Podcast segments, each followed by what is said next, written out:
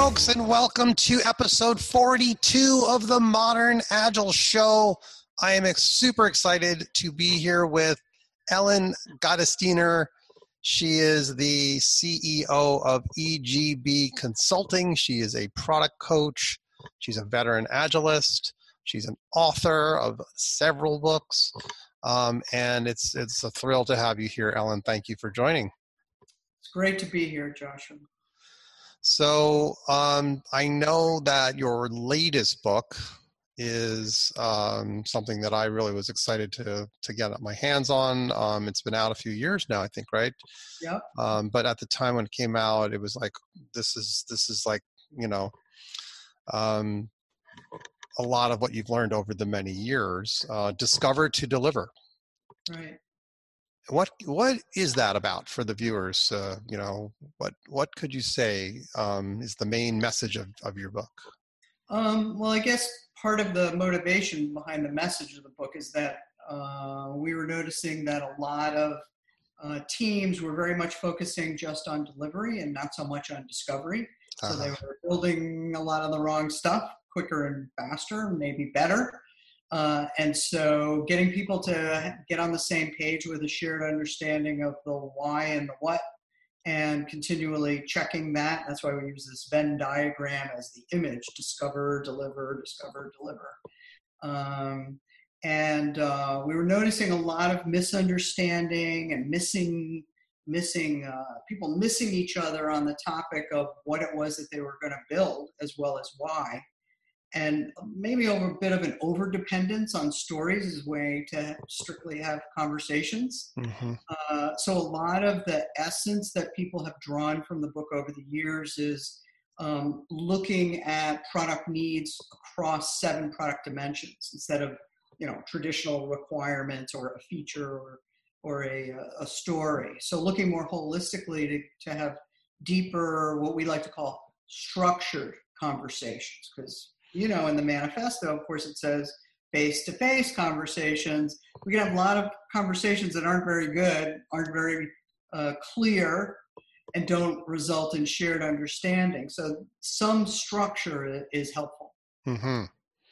So, and and we talked once. You were saying that uh, a lot of people adopt a certain agile flavor of a, you know, some sort of process, whether it's Scrum or Kanban or something but they don't necessarily become product oriented or product driven.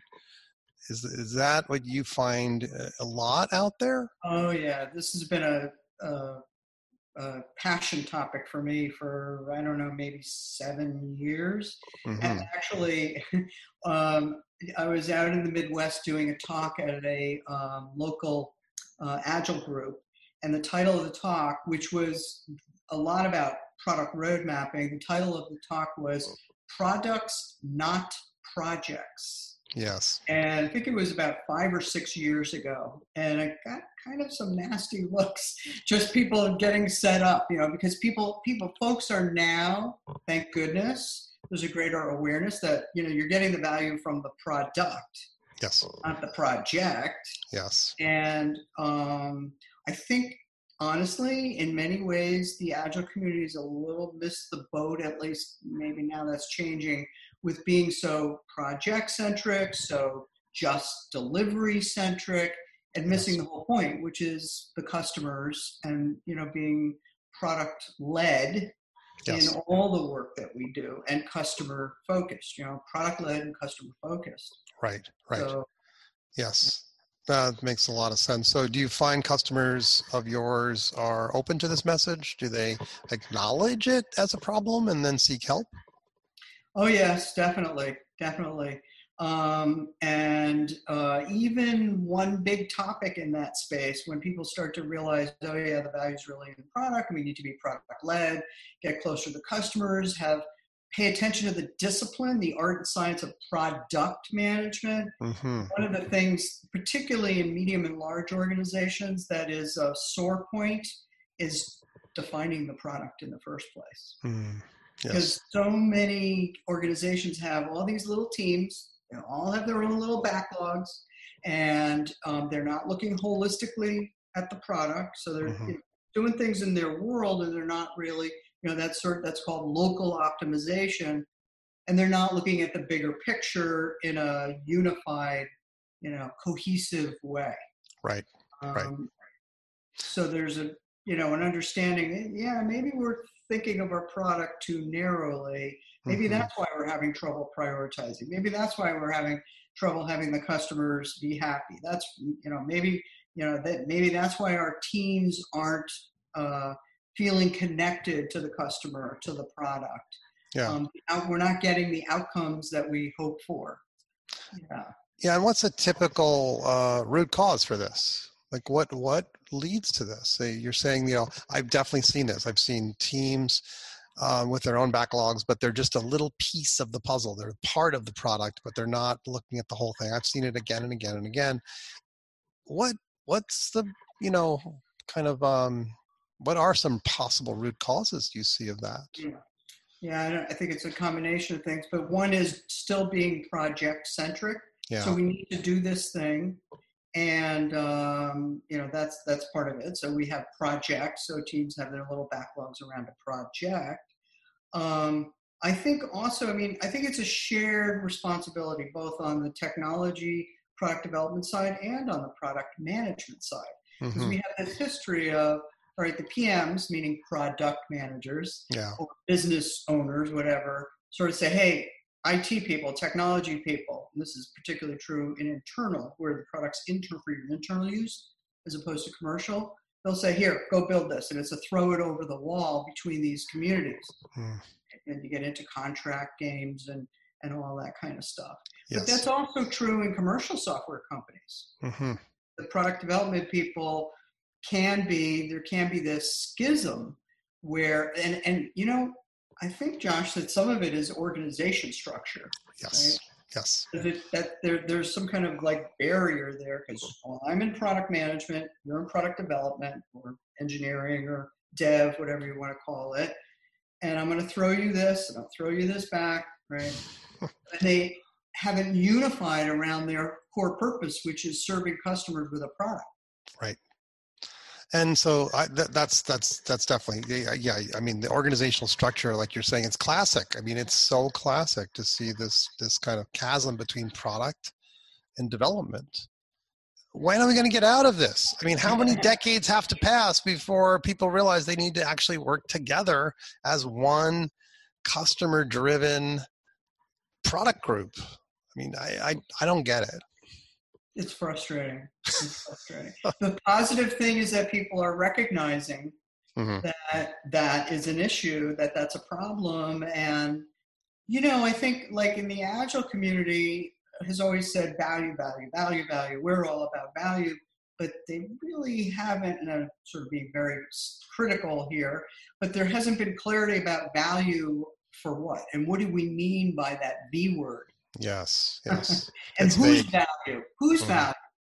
Because there's another problem, and you know, you you've seen this, I know, because you've talked about like uh, like badass customers, right? The mm-hmm. the focus on on customer becoming more accentuated. I think in past, the, it was thought about business value was the only thing we focus on right um, and not focusing on the customer uh, but one of the things that i found really helpful over the years is when you think about customer or that s word the, the dirty s word stakeholders oh. uh, um, that there are really three three constituents here mm-hmm. you have the business um, and i like to call them partners not stakeholders business partners right? The the technology partners, and of course the customers mm-hmm. As partners. Yes. And and many teams emphasize one over the other. Right. I mean, you could you could go overboard with the customer partner and try to make your customers so happy and wonderful that you put yourself out of business, or you promise things that are not feasible yet from a technology point of view. Yes. So you have to balance, but with the deference to the customer. So that that diagram, you're that Venn, you're looking for the, the where the Venn diagram crosses over between partners, customers, mm-hmm. and and what was the third one? Sorry, business, uh, customer, business technology customers. Yeah. partners rather. Yeah. So three partners: customer, business, technology. Yeah. Um, and understand what they value, Sure. uh, and that can change with time. Well, because look at Zoom. We we've been looking at Zoom lately, saying you know there's not enough safety in this product, and uh, clearly that's something that may have been said by the technology partners, Yeah. but wasn't being heard necessarily by the others, the stakeholders, i.e., part you know business partners or you know customers aren't necessarily asking for it until they discover uh, the holes in the security that exist. You know, when a large number of people start using the product um, Or- that or- balance yeah go ahead Yeah, no, no, that's that's a great example. Or or if they had a savvy product manager who recognized that, okay, in our roadmap we want to be able to scale across blah blah markets, and that uh, um, the safety of the product, the security of the product was going to become really high value. And Right. let's start doing some experiments to try doing that scaling, and then marketing's at, in parallel, looking at that market. So Mhm. you know, we're looking at the long-term health and well-being and safety of the product uh, eh, that that could have been avoided if, Yes. there, you know, that forethought had been, you know, uh, it, it, and that's that's product leadership. right right and and and not a lot of organizations are proactive they're very reactive. I mean uh, you know I, I remember hearing a story about spotify. There was a very very talented architect within spotify who understood that you know, at some point they're going to be allowing signups to occur to the service. Yes you're signing up for spotify for the first time but they'd always allowed that through the web they'd never done it on mobile.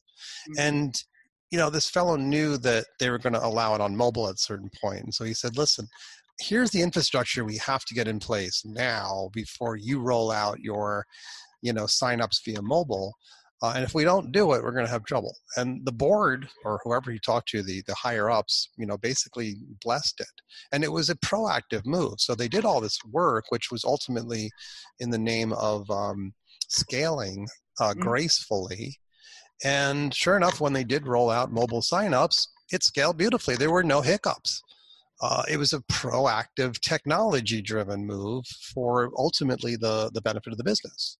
Right, right, right. That's That's an me- awesome example. and that's an example of, of what you're saying. You're saying the balance has to be right. Right. Right. So maybe there was, if you flip into the product management mindset, you know, from a product leadership point of view, they're looking at scaling the product. We want to, the outcome they're looking for is increased customer adoption. Right. So, in order to do that, you have to have the capability for potentially people to sign up on a mobile device. And they, no doubt, you know, did some experimenting to test whether that was true and Mhm. what the experience was. And so that uh, data, in, in combination with partnering with technology, you know, led them to that positive outcome. yes. And just think about the adoption rate of that product. Right. stunning. Oh yeah, that's absolutely stunning. Yeah, I mean we we we don't know all the factors behind the success of it, but it's certainly uh, it's it's it's nice to look at you know places where they're doing it right. Yeah. Um, we tend to focus a lot of times on the, on the, the all of the disasters, like what the Iowa caucus uh, voting that just happened and that disaster there. It's just like and what and the disaster that we're of course all suffering from right now in our isolation in our uh, the current uh. Yes, a, a, a complete lack of making safety a prerequisite. Um, so maybe not a complete lack, but certainly a, a lot that could be desired. um, Yes, and the and the importance of data, paying attention to data Yes, yes. uh, and leadership. Okay, we could go down a lot of conversation on this. one. Well, speaking of of learning from the past, um, you were early in the whole area of retrospecting and retrospectives. Um, can you share some some of your early learnings about that and your background in that? Yeah, we back in take the take the rollback machine. Back in 2002, we had the first uh, retrospective workshop gathering. Mm-hmm. And uh, Norm Kerth, inspired by Norm's book, Norm Kerth's book, Project Retrospectives, a handbook for team reviews, um, we gathered a group of like minded folks, and I don't even remember who started it, but we gathered together in a uh, funky hotel called the Sylvia Beach Hotel on the uh, coast of Oregon, crashing waves and cliffs. It was a magnificent place. I've been there. And, okay, you know the Sylvia Beach, Mhm. right? They have this cool thing where in the living room, uh, anybody who stays there that's an author, there's a book spine with your your book, and you get to sign it. And that was Mhm. so cool. And every room is named after and themed after an author. Yes, Right? I've, I've stayed in the Dr. Seuss room. Oh, you lucky guy! Yeah, that's that's where Norm liked to stay. Uh, Um, I was I was in uh, the F. Scott Fitzgerald room with a bottle of gin on the counter. very Not nice. real gin, believe me. Uh, and uh, Edgar Allan Poe. Oh That yes. was a really creepy room, Oh my. all black. and I'm not kidding. There was a there was a stuffed raven in the corner.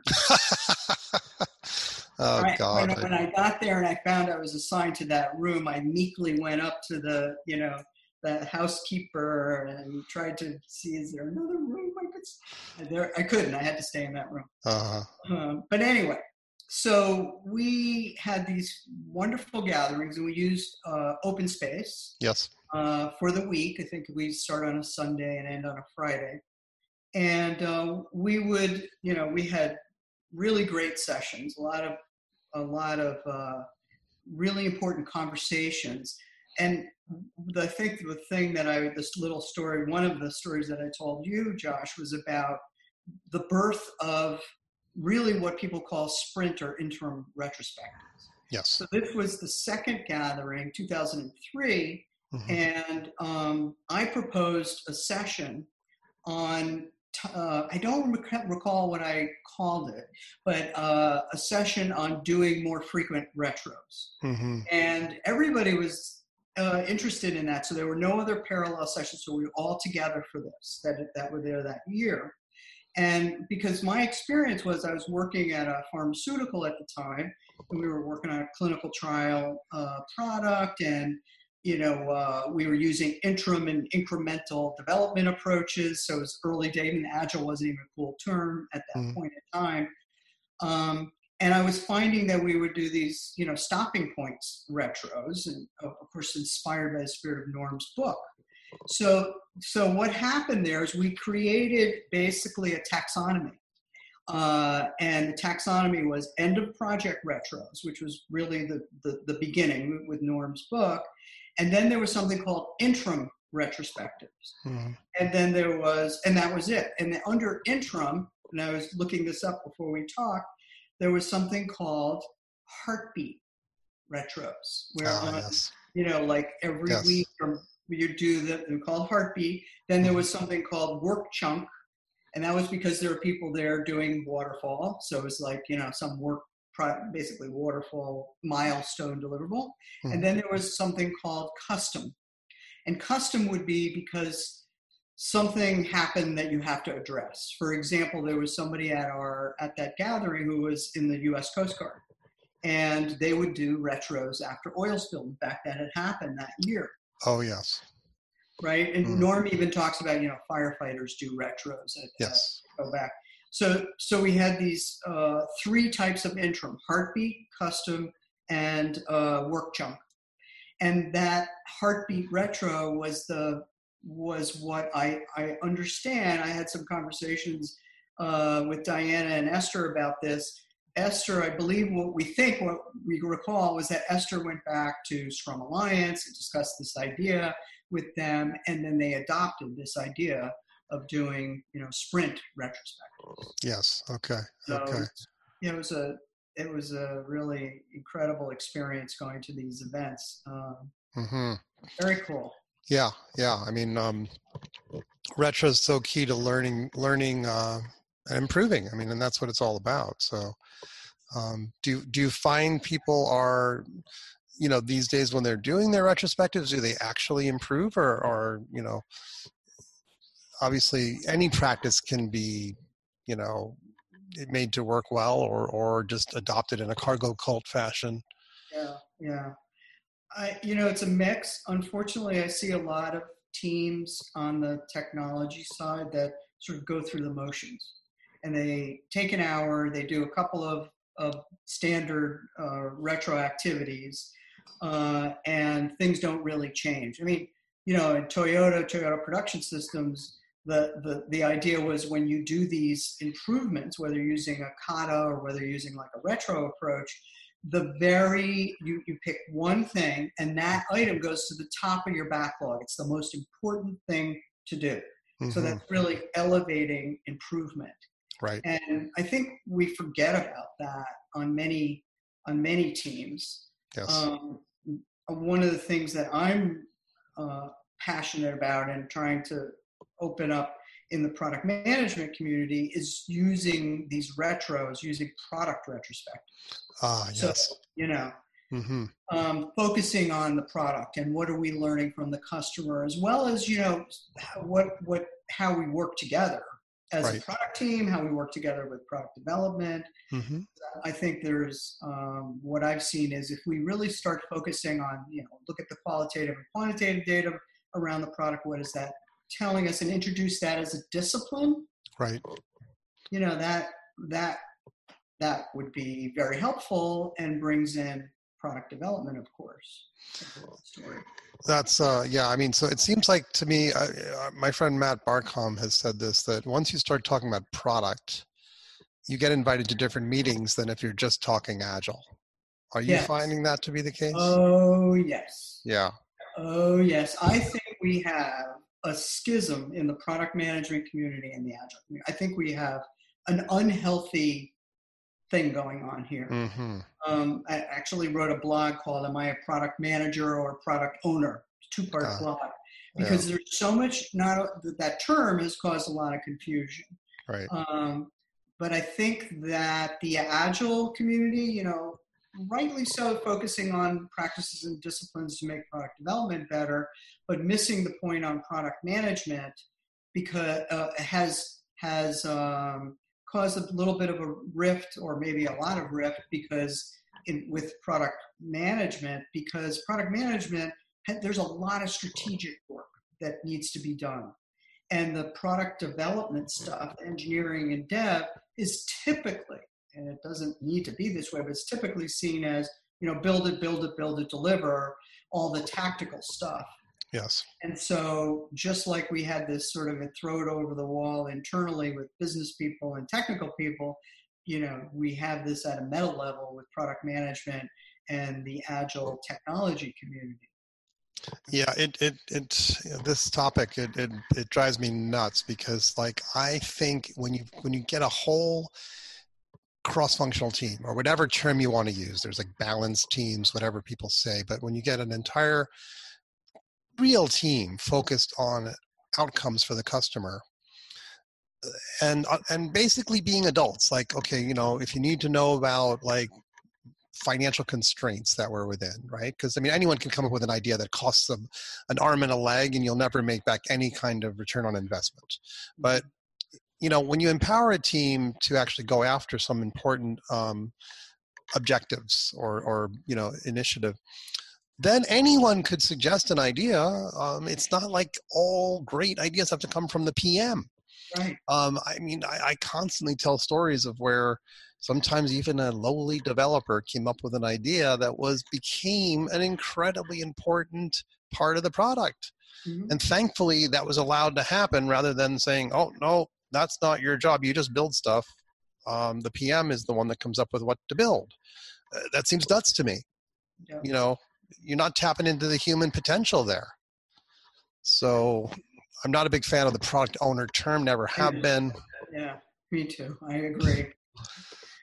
that that and that is uh I think that's cha- the attitude about the technology engineering you know being uh, not having not collaborating fully with them is starting you know is is is moving away so right. i've seen a lot of pms and a lot of conversations and and talks and blogs about how to work with engineering and so forth, as though they're like this contaminated thing that you have to stay away from. But but okay, so let's talk about. I mean, just think about it. Imagine that there's no org chart. Right. And we have a clarity around. We know what our product is, and we Right. know who our customers are. Right. There's no. There's all, we're all on the same team. Yep. It's like and that seems to, to i think to a lot of people that that seems crazy. Like in other words they be they they their their beginning of process is tell me the roles and responsibilities.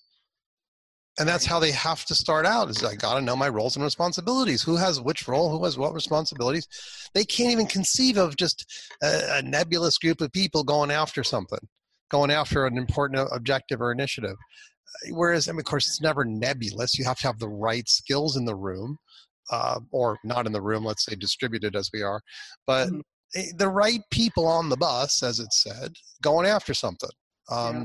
to me that there's magic in that and I mean, we run a simulation where you know we give people really clear roles and responsibilities and it's disaster uh, because they have to they have to stick to their roles and responsibilities in this simulation. They can't they can't you know it's it's silos. It's it's exactly what we were talking about earlier in the conversation. Uh, and then later they get to just self-organize however they want, and they're far more productive. Yeah, it, it starts. It really starts with having a clear, shared purpose. Aha, beautiful. Uh, Was that in your earlier books? Because you, I know you've written other books. Um, you have, you know, uh, the earlier book on collaboration. Um, you know, the um, you've written a bunch of books on requirements. Um, you know, so requirements by collaboration. Did that get into that topic? Um, yes, in the sense that uh, it, the context for that book is about uh, planning and designing and facilitating collaborative workshops. And I'm okay. using the term workshop not to be a training course, Yeah. Yeah. Where you know the right group of people are come together with shared purpose. Okay. And so in that book, what I discovered, I sort of fell into, I, well, I have to write this book because I was doing a lot of these sessions at many different organizations where people needed to get on the same page about what they were building or changing right around the product. And, and requirements was almost like the topic that we can collaborate around to get shared understanding. Well, Okay. I mean, it kind of is.